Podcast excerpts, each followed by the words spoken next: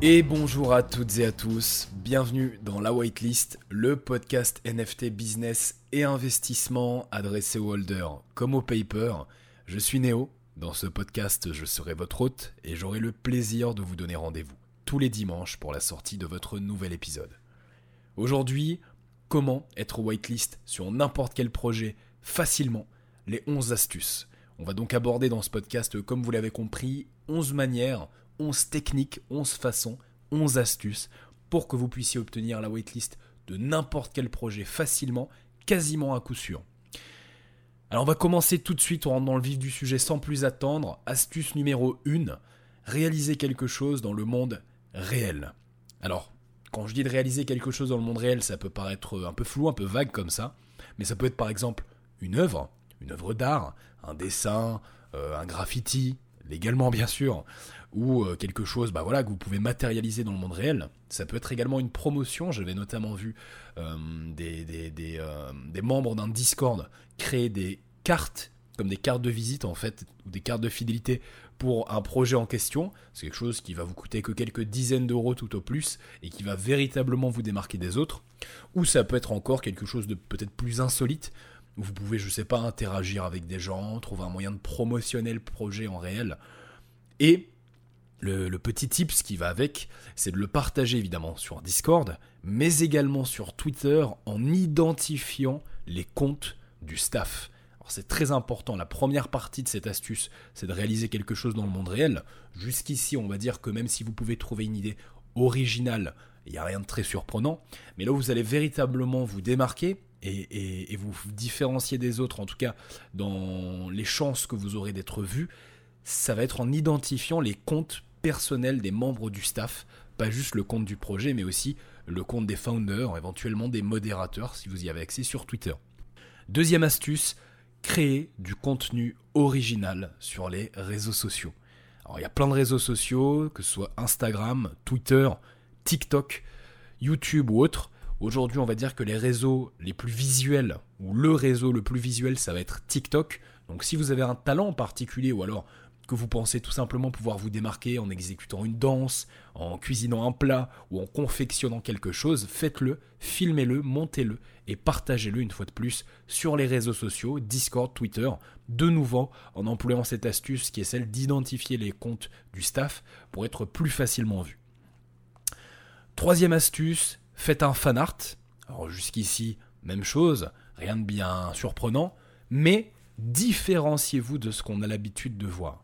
Alors là, c'est vaste, mais essayez de creuser et, de trouver bah, quelque chose d'original qui n'est pas ou peu fait. Je peux vous donner un exemple très concret que j'ai déjà vu et qui marche très bien. Au lieu de reprendre par exemple euh, les euh, sneak peeks ou alors euh, les, photos que vous pouvez voir des NFT du projet, reprenez par exemple la photo d'un des membres du staff. S'ils sont Doxed, ce sera facile pour vous de les trouver et redesignez-les de façon peut-être humoristique. Ça va véritablement vous permettre de vous différencier, de vous démarquer du lot. Et ça risque sans nul doute de vous permettre d'obtenir la waitlist ou en tout cas d'augmenter vos chances de. Quatrième astuce, suivez l'activité des modérateurs sur Discord, puisque comme vous le savez, tout se passe sur Discord, et interagissez avec eux sur les channels où ils sont le plus actifs. En fait, là encore c'est très simple, les modérateurs sur Discord ont généralement des habitudes, des, channels, des canaux qu'ils vont préférer et des sujets de discussion également qui vont peut-être aborder plus souvent que d'autres. Essayez justement d'observer ça, de le repérer, de l'analyser et de le comprendre afin d'en tirer parti pour d'une part interagir avec eux à l'endroit où ils se trouvent le plus et d'autre part interagir avec eux sur des sujets qu'ils aiment le plus. Prochaine astuce, échanger activement sur Discord évidemment à l'écrit, ça on le sait, mais aussi à l'oral. C'est quelque chose qui se fait moins et qui peut véritablement vous permettre, encore une fois, de sortir du lot, de vous démarquer, tout simplement parce qu'à l'oral, eh vous avez la possibilité d'apporter quelque chose de plus que 90% des gens apporteront déjà à l'écrit. Prochaine astuce, somme toute assez basique aussi, mais encore une fois très sous-estimée, participer au jeu activités et contests organisés par les créateurs de projets. Sur Discord, souvent, il y a des mini-jeux qui sont organisés, que ce soit des Battle Royale, des quiz ou parfois des petits jeux en ligne. Participez-y, ça va pas vous demander grand chose, un tout petit peu de temps, il vous suffit juste d'avoir un ordinateur euh, suffisamment réactif, on va dire, et vous d'être suffisamment réactif. Et ici, bah, vous avez de nouveau de grandes chances de pouvoir être waitlisté si vous êtes présent au bon moment sans avoir eu besoin d'y passer des heures. Astuce numéro 7. Là encore, très simple, mais pas forcément très bien géré par tous. Participer à un maximum de giveaway et de raffles. Alors pour ce faire, je vais vous conseiller trois outils, trois plateformes. La première évidemment c'est Discord, où se trouve le gros des giveaways qui vont être organisés par les créateurs des projets. La seconde manière ça va être Premint, un site internet sur lequel il y a la plupart des raffles des projets NFT qu'on connaît tous. Et enfin, un dernier outil, ça va être TweetDeck. Alors TweetDeck, qu'est-ce que c'est? Eh C'est tout simplement un site qui va vous permettre de simplifier, de compacter l'interface de Twitter, de façon à ce que vous puissiez accéder à l'ensemble des tweets et des comptes auxquels vous êtes abonné beaucoup plus facilement, de façon beaucoup plus lisible et digeste. Ce qui va vous permettre de repérer plus facilement du coup les tweets en rapport avec des giveaways et d'y participer bien plus facilement. Huitième astuce, c'est celle du Launchpad. Alors un Launchpad, qu'est-ce que c'est? Bah, Ça va tout simplement être un projet, euh, un groupe, une collection NFT par exemple, qui de par les collaborations et partenariats qui nouent avec d'autres projets, eh bien vont allouer un certain pourcentage des waitlists de ces mêmes projets avec lesquels ils collaborent directement pour leur communauté. Je peux vous donner un exemple très simple, Dodge Pound. Dodge Pound, c'est une collection NFT plus ou moins qualifiée de blue chip, moins maintenant, mais surtout qui a l'avantage de nouer pas mal de collaborations et de partenariats avec beaucoup de projets en vogue et bénéficie donc d'une allocation en termes de whitelist d'un certain pourcentage du montant des whitelists disponibles qu'ils redistribuent gratuitement à leurs membres. Prochaine astuce dans la même veine, c'est celle d'intégrer des groupes alpha. Donc une alpha, qu'est-ce que c'est? C'est un groupe privé, généralement payant, de personnes qui sont dans le Web3 et dans les NFT et qui s'apportent un maximum de valeur, parmi lesquelles on peut justement avoir des allocations de waitlist qui vont être distribués gratuitement aux membres, encore une fois grâce à des partenariats et des collaborations qui ont été noués avec des créateurs de projets. C'est notamment ce qu'on a pu faire récemment chez Trinity en offrant plusieurs waitlists parmi lesquels je peux citer Rebelle, le projet Rebelle, on a pu en faire gagner une à l'un de nos membres.